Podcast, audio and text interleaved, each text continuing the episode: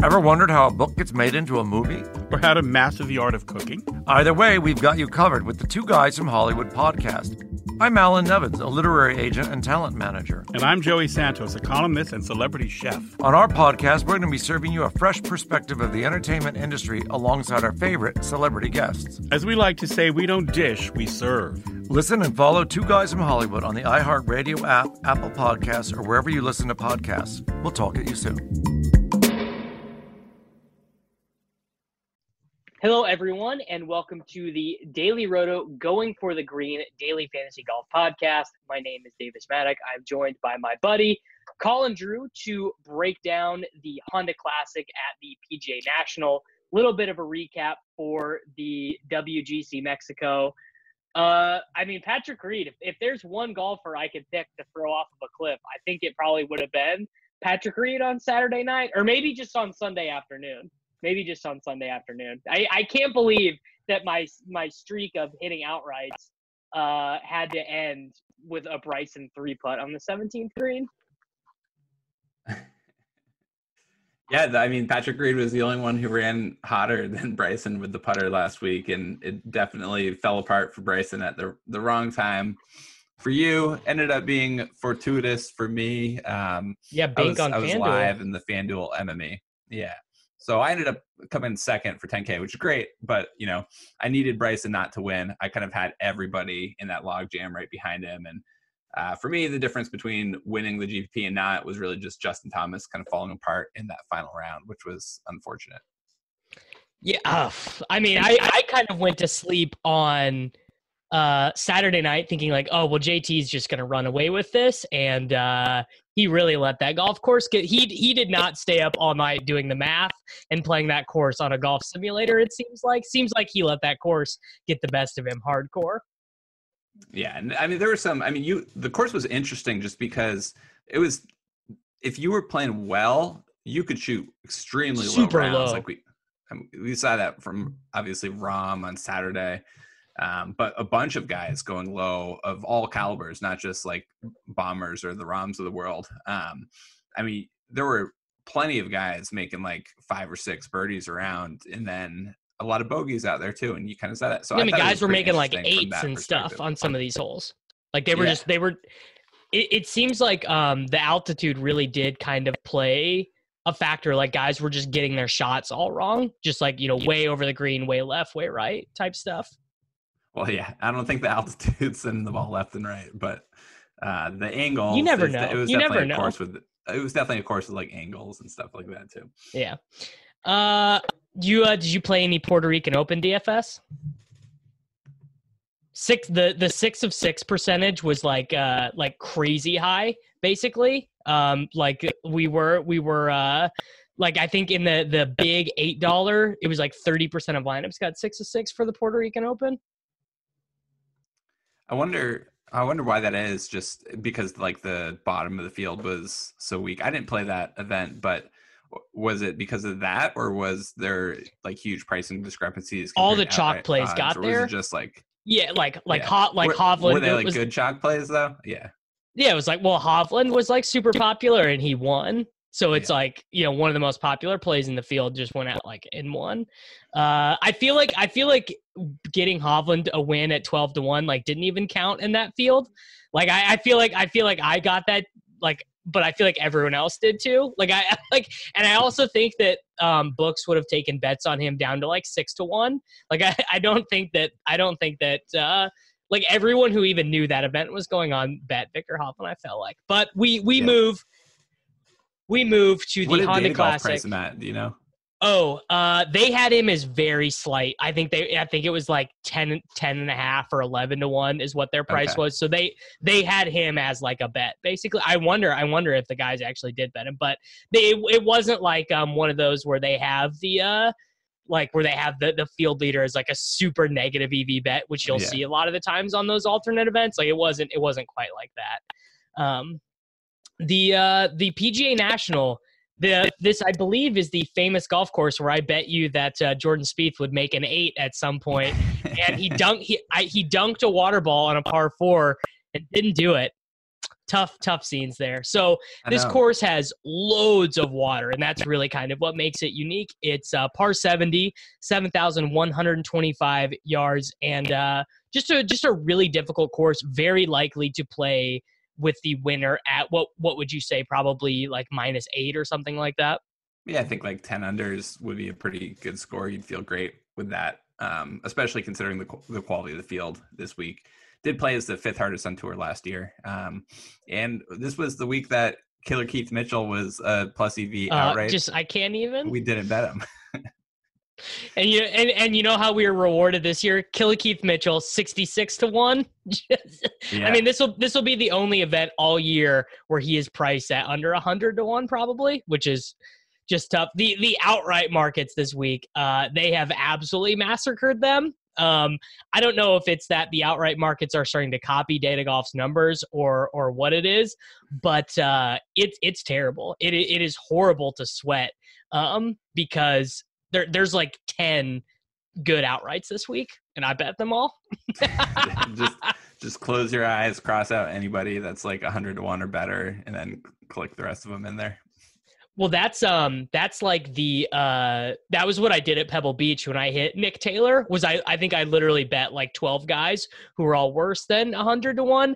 I don't I I think that maybe is not great here cuz isn't like this is this is usually like uh pedigree pedigree guys tend to do well here.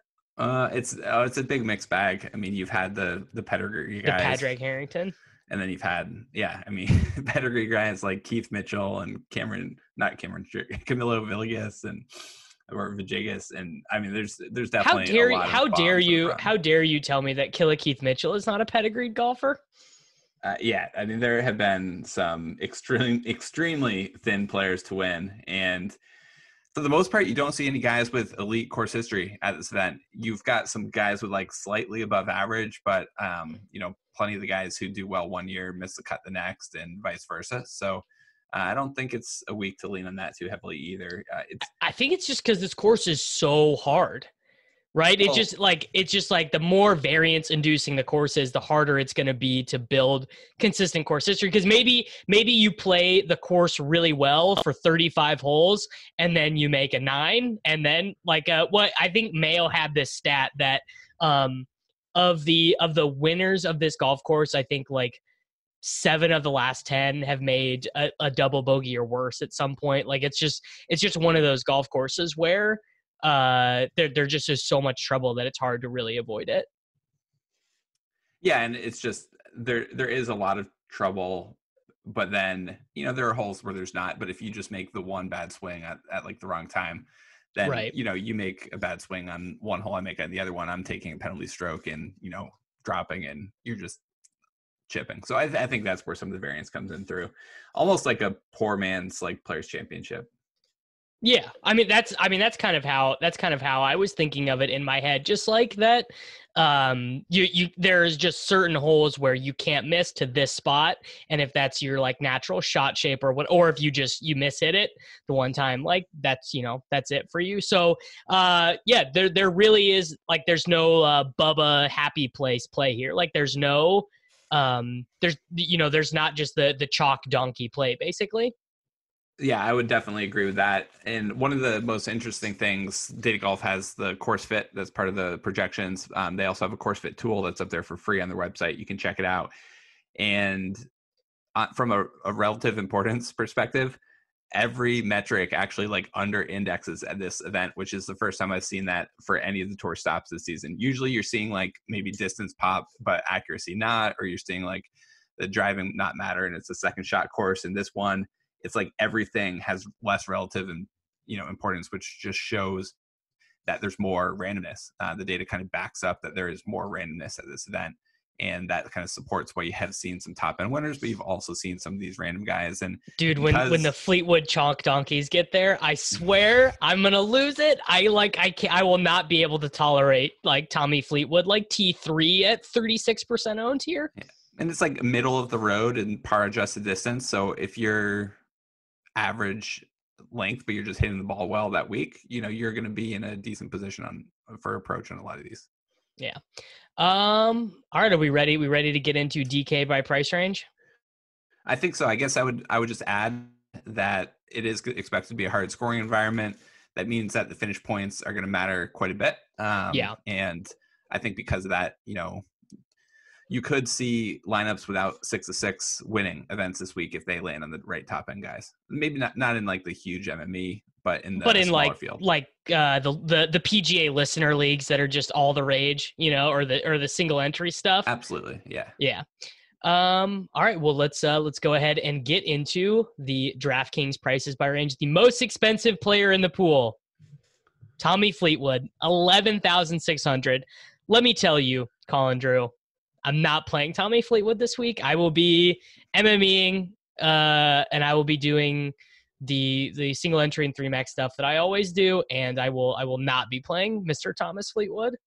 Yeah, it'll be interesting to see where the field comes in. I've got him around 25% right now, and I think that seems fair. I would I would be surprised if it goes up. I don't think it'll go down too much. Um, I think he's, I guess, like a little bit overowned on on DraftKings, especially given the price. Um, on FanDuel, I, I'm just going to end up rostering these top end players because the way that the format works out a little bit. Um, I would imagine I end up with like 35 or 40 percent Fleetwood there, but uh, on DraftKings, I, I tend to agree. In like a single entry, my my inclination would be to pass on Fleetwood. In MME, I can't imagine I would fade them all together just because I don't think you're sacrificing a lot at other places. yeah Like, but i just i i here's the thing th- and this is this should be a very obvious point but i don't i don't particularly care about min cashes because losing three weeks worth of buy-ins for pga is not gonna it's not gonna change my life. It's not gonna change my strategy. So like minus 90% and minus 30% aren't really all that different for me but like there's a huge difference in between first and 10th right?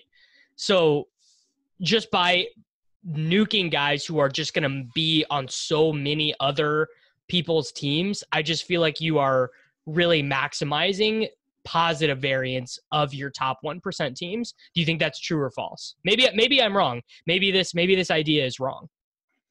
I don't think the idea is is wrong if that held true, but I don't see a big difference between Fleetwood at 25%, Fowler at 23%, Woodland at 20%, and Just do, don't play any at of them. 20%.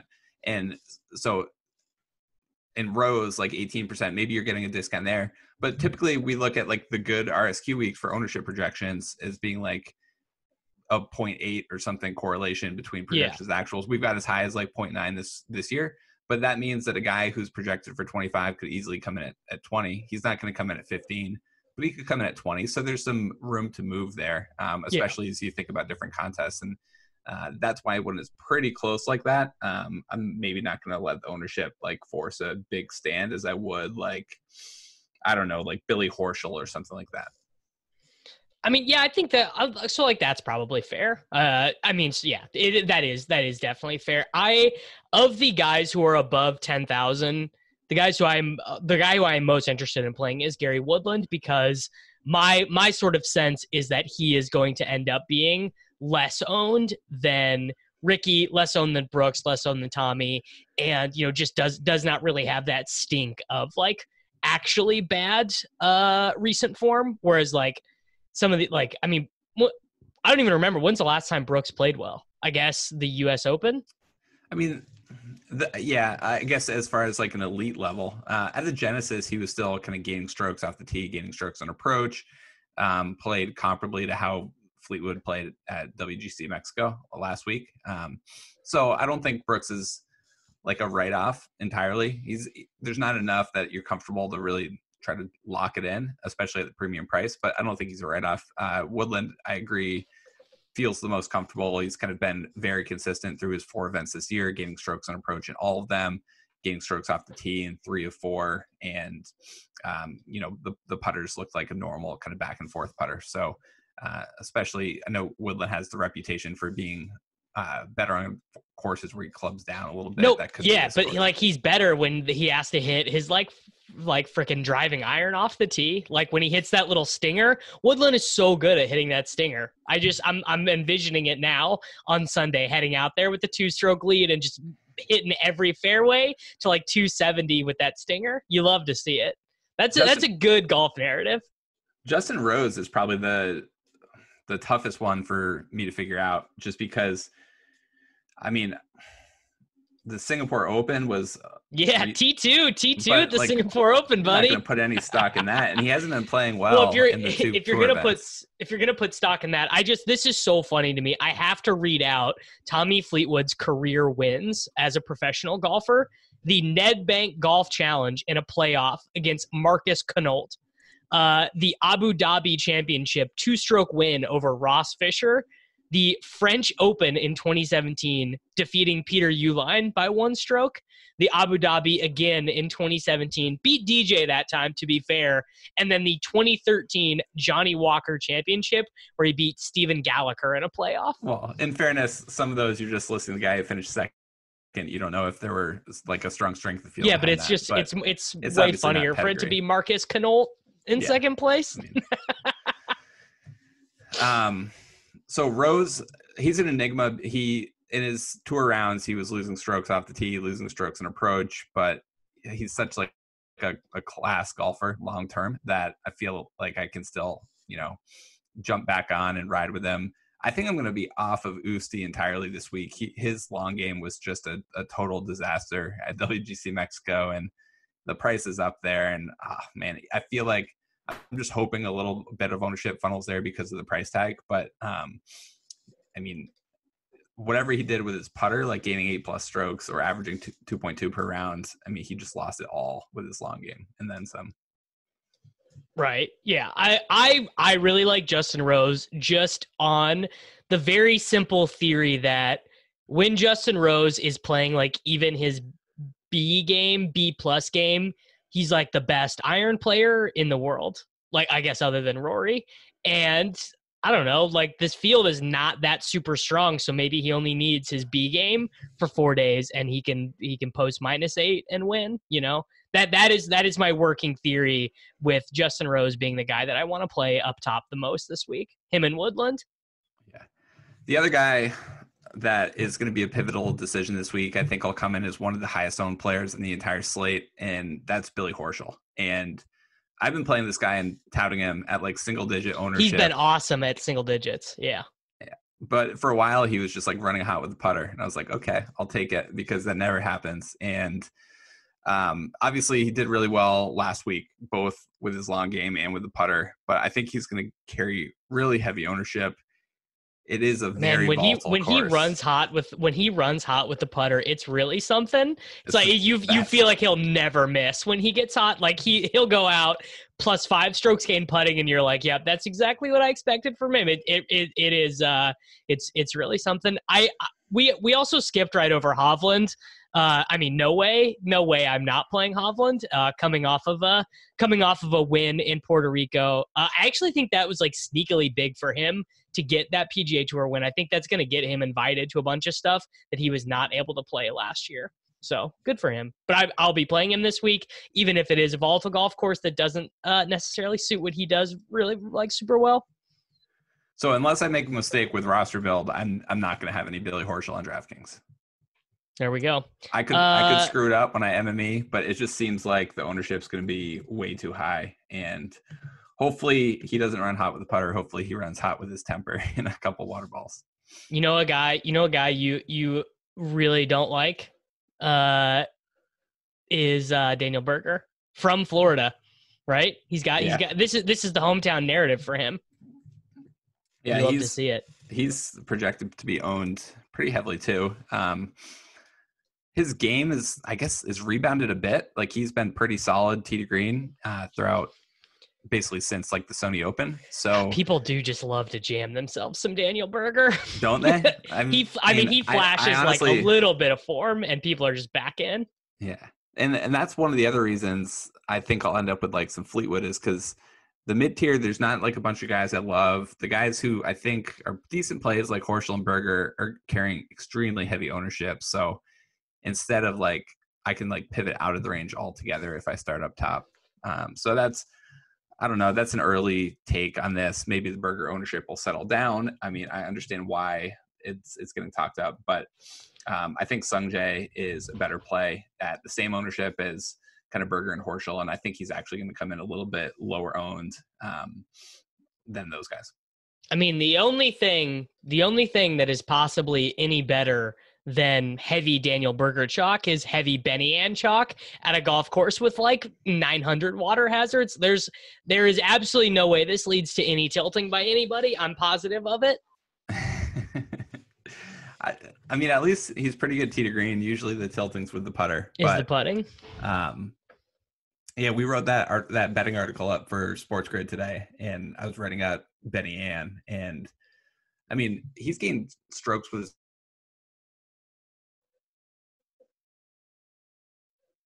he's gained strokes around the green like 14 to 15 and it'll just i mean with all the water on a bunch of these approach shots there's not quite as many around the green stuff so i don't know it, it could be it could be a tough week for for ben An, but he is carrying material price discount from those guys um so and, I, he's just such a he's such a good scorer like like you you you sort of feel like you sort of feel like with the scoring points being you know a little bit more like just like even a guy who finishes like T38 could finish like 18th in DraftKings scoring if he makes like a couple extra birdies because of how tight it's going to be with how difficult this course is.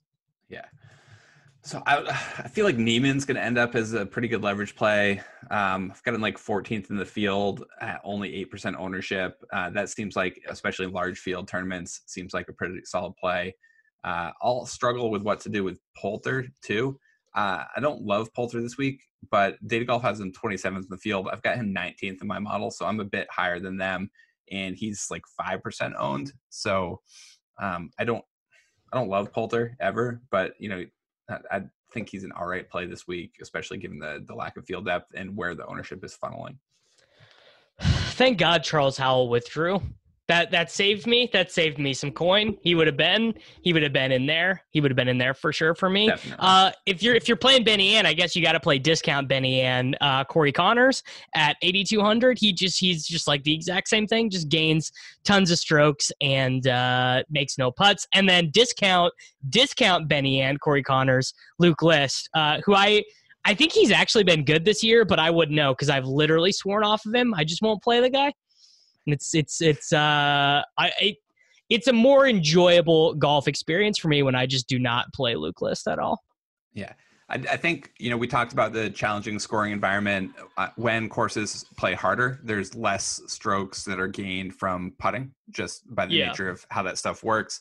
That does mean these these tee to green guys that are kind of DFS favorites can end up a little bit more in play. I mean, that also explains why a guy like Keith Mitchell can win here. Um, just because you're talking about averaging like one or two under for these rounds, and um, if these guys are firing and missing the putts, you know that's better than the the water balls and whatever. So I, I do think that as like a secondary pair with like a, a Fleetwood or Koepka type build, going with like a, a Conners or man, Grillo's been so bad with this putter. But so bad, like, so bad. Ryan Palmer, I like a little bit. Um, just above Conners, and I think he's been kind of equally good tee to green and is a little bit more respectable with the putter. So I guess both Palmer or Palmer and Conners. Yeah. Uh, so I I probably am not very interested in Ryan Palmer, but I I will like uh, a little bit of Corey Conners. My favorite value play this week, I think, is Johnny Vegas. So I think he he shot a 63 or a 64 two on Sunday last weekend at the Puerto Rico Open, but he is sixth on tour this year in strokes gained off the tee. No, that's not adjusted for field or anything. That's just like the straight up uh, the non-adjusted numbers. But um, I I just have noticed that there are these like long-term PGA grinders, you know, the the Kokraks, um, the Matt Joneses, who we'll talk about a little bit later, and like just when they get in a little bit of form, you know, they rip off four or five miscuts, um, you know, a T10 here or there. Like, I, I mean, to me, there is something in kind of riding that that little vein of form, and while the and and Data Golf likes him anyways, like long-term baselines, but his recent form has been even better than that. Yeah. I, I like uh, Harris English a tiny bit more, um, but I feel like they're kind of comparable. And then the other guy, I think, is a pretty good pivot. And uh, I mean, you could say basically all the same things that you've been talking about with like a, a Vegas or a Conners or a Palmer or like a Matthew Wolff. But HV3 has been extremely consistent off the tee throughout his five starts on the year, and he's been getting strokes and approach in almost all of them as well. Now, some of these are split uh, courses where you're not getting the shot link data for all of the events, but on approach, only at the Waste Management did Varner lose strokes on approach, and he had outlier upside rounds at both AT&T Pebble Beach and Genesis Invitational. Uh, data golf, we've got him like 23rd in the field with the data, data roto projections that they power, and I've got him for 5% ownership. So I think that makes for a really strong pivot in tournaments. It doesn't Yeah. seem like people are going to go to him, even with like the two solid finishes. No, I like I like Wolff, I like Varner, and I like Wyndham Clark and Russell Knox all right there, which is funny because Russell Knox is a name that just very much does not uh like could not be a more different golfer type than than Wolff, Varner, and Clark. But those are those were the three guy or the four guys when I was running through that I thought were uh, super interesting. And then I mean obviously Adam Schenk, seventy five hundred. I mean, when are they going to put some respect on my boy's name? Guy's been guy's been crushing it out here on the PGA Tour. Uh, he he will uh, he will come up a little bit later when we talk in the betting section. A guy who Data Golf likes, who I'm I'm not certain on. Rory Sabatini kind of feels like he hit his uh, fish heater vein of form last year, and now he's going back to being like low end PGA Tour grinder. Um, yeah, I guess I like Sabatini a little bit more than you. Um, I don't think he's going to be owned, which typically when you see someone who has like a, a win here, uh, I think you usually would see a little bit higher price, a little bit higher ownership, and not really seeing that this week. So I think he's going to be a guy that I end up rostering. I don't necessarily disagree with the analysis as far as how he's playing, but uh, I mean, he's been on, on tour for a long time, so I don't think it was just like a blip on the radar. And he has been getting strokes kind of consistently. Well, no, that's that's what I'm saying is for for like uh for like 8 years he was like official world golf ranking number 97 and was, you know, grinding out making half a million dollars a year just grinding out cuts and then all of a sudden last year if you wanted to bet on him to win a golf tournament, you'd have to lay like 33 to 1. Like he just became a different class of guy for 8 months or whatever. Yeah, I, I guess what I my point was more that the results haven't really been there this year, but the field is really weak. You're not getting a premium price, and the the metrics aren't a disaster. It's not like he was a disaster with his long game and and like gaining strokes with the putter and still missing the cut. I think it's been pretty close, um, at, at least in the the limited data. So I'm okay going back to him in this field. Yeah. I, I mean I think I think all of that is uh I think all of that is How pretty Harry Higgs? You into Harry Higgs at all? I don't I don't think I've like watched enough for like I don't think I've played him enough to have an opinion on like I hate that guy or I love that guy. I don't have a good bias take. I will probably uh just run him at whatever data golf has him and cap him at 20% in MME, I would Yeah. think.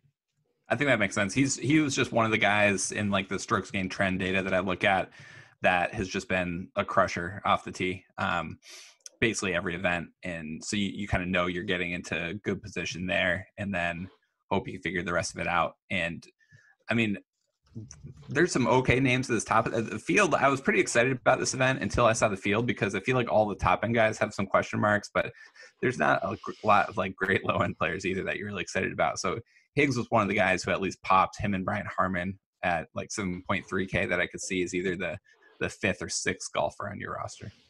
Yeah, and we got uh so we have um we got Swag Collie down here though. You know, he's good for a he's good for a T23. Um Lucas Glover I think is, you know, again another really solid guy. I will probably play him in single entry and 3 max. Uh you know, some other guys down here who I think are playable. Uh Denny McPutts seems like seems like a guy who could I think I played him at this event last year and he missed the cut on the number uh, in my in my you know main single entry team. So uh, holding on to that one for a while, and uh, a guy I know Data Golf is going to try and jam that I'm just I will not play at all is Aaron Wise. Even as we have him projected for sub one percent ownership, I just I can't do it. Uh, I guess the other kind of, I guess with this range, I don't have any conviction plays to to give out to the people. Um, it's it's all pretty dicey down here, but you are going to get a bunch of these guys. I guess like Tom Hoge's like probably the guy that I What a legend. as Yeah. like the, the last man on your roster at like 6.9k or Matt Jones. But um, a bunch of these guys are they're comparable. There's going to be 10 of these guys that end up kind of inside the top 20 of the event just because there's not a ton of like top end talent and some of those top end guys are going to miss the cut.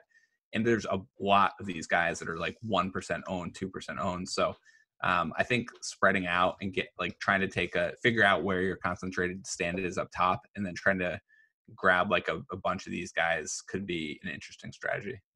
Yeah. Uh, i mean that that's just overall to me i think i think a pretty good strategy I mean, is just to mix like, and match these dudes. besides your boy Hoge and matt jones is there anybody that is cheaper or that you would feel good about like capping out your roster as like the last man in? Dylan. Zach johnson maybe. Dylan baby. Take cast take, just fill fill in your fill your lineups out with take cast guests this week You got to go. You got to go. You got to go. The uh, the Tom Hoge, Dylan Frittelli, and uh, there was a third guy whose name I'm forgetting right now who also did it that I I don't remember, but I think he's here. You don't remember your take cast guests? Been there's been a lot of them. Um, let's see. Like I, I want to find the cheapest possible. Oh, uh, Bronson Burgoon. Uh, he just he's like you just bet him as a first round leader every single week. That he just feels like he always shows up there on a Thursday. But I think he is gonna guy I would include in my MME mix. Um, see, that's that's probably about the cheapest. Maybe maybe your boy Duffner. He would be he would be the last guy I think who is playable at all. Yeah, yeah, I, it's a it's a pretty dicey week, um, and I think circling back yeah, to the beginning of the conversation, I think that's why I do want to get in some of the the top end players because I don't see a a ton of value in the seven. Like, I, there's not a huge difference between the upper end of the seven thousand dollar range and the lower end, and um, I think you're going to want those those win bonuses and and whatnot. So, definitely, little stars and scrubsy for me. I think. Yeah, I think stars and scrubs does seem good to me this week. I think. I think that is currently my preferred uh, approach. And if if like Horschel were to miss the cut, or Ben An, or like one of these twenty, I mean, I could see like a four six team winning this week. That would be hilarious. That's my hot take. Four that, that would be, team wins the pressure putt. That would that would uh that would be that would be very good stuff. Um, all right, one and done. I I don't. I have no takes. Fleetwood is Fleetwood is going to be donkey chalk, right? Like you just you just should not be playing him at all. Probably not a good spot to take Brooks. Um, don't really want to use Ricky in the form. Maybe maybe Rose. Maybe Rose is what I do actually. Just just uh, take take him when uh, no one else will be taking him, but he's a guy that you know everyone's going to use him by the end of the year. Yeah, I I think you know the the prize pool's not that huge. Um, so you don't want to burn one of like the top 10 players in the world because you need those guys for the bigger prize pools. I, I think Sungjae would mm-hmm. be like the choice if you hadn't used him yet. But you get like a, a hundred rounds a year. Sungjae plays every event. And then I guess Billy Horschel for one and done would be my pick is if I had to choose a, a value play, just because, and I think I would be looking for value play. That that could end up being like the chalk value pick, which is always like a little cringy and one and done. But right now, right. gun to head, I think I'd go Sungjae or Horschel. Yeah, I think I think that I mean, uh, you know, I think that that seems uh I think that seems mostly fair. I well, no, I would I I think you should aim a little bit higher. I I think that I think that Woodland or Rose well, so it also depends on if you have a chance in the segment and and all of that stuff, I guess. I like if you're if you, Woodland, uh, the thing with Rose is uh, he can be become like one of the best five players in in the world and yeah, I'd rather see a little bit of form out of him before pulling the trigger. Woodland, I've seen enough that I'd be I'd be fine kind of burning him and feeling like he's at least going to make the cut, make some money for me. Yeah. Uh, okay, so if we're if we're gonna keep if we're gonna keep touting winning golf bets, um, a couple of the a couple of the guys who I I did bet this week were Adam Schenk uh, Johnny Vegas, I bet as well. I'm trying to I'm trying to pull up uh, I'm trying to pull up some of these numbers and see if any of them moved. Some of the ones that I I wanted to bet, but like the numbers were horrible.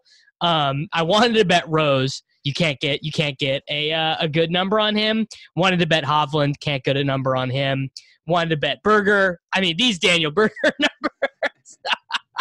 it's like oh you want to bet Daniel Berger you got to you got to you got to bet 28 to 1 and that's the only way. So I think that uh, I think the way that I'm gonna approach this week is I'm just gonna I'm gonna be betting more T20s. But I did bet Johnny Vegas, Matt Jones, uh, Denny McCarthy, Adam Schenk, uh, Bronson Burgoon. There's like some of these guys who are at like 150 to one because uh, I just I want to sweat on Sunday, and you just like there there's not like as we discovered last year with Keith Mitchell, there's nothing to worse than seeing those green numbers, those green plus EV numbers on Data Golf, and I mean like literally bet like half a unit on these guys, like just like it's not you don't have to go bet you know twenty dollars on every outright bet you make, like you can met you can make cheap bets and it you'll still be you'll still be happy you did it come Sunday as opposed to not doing it.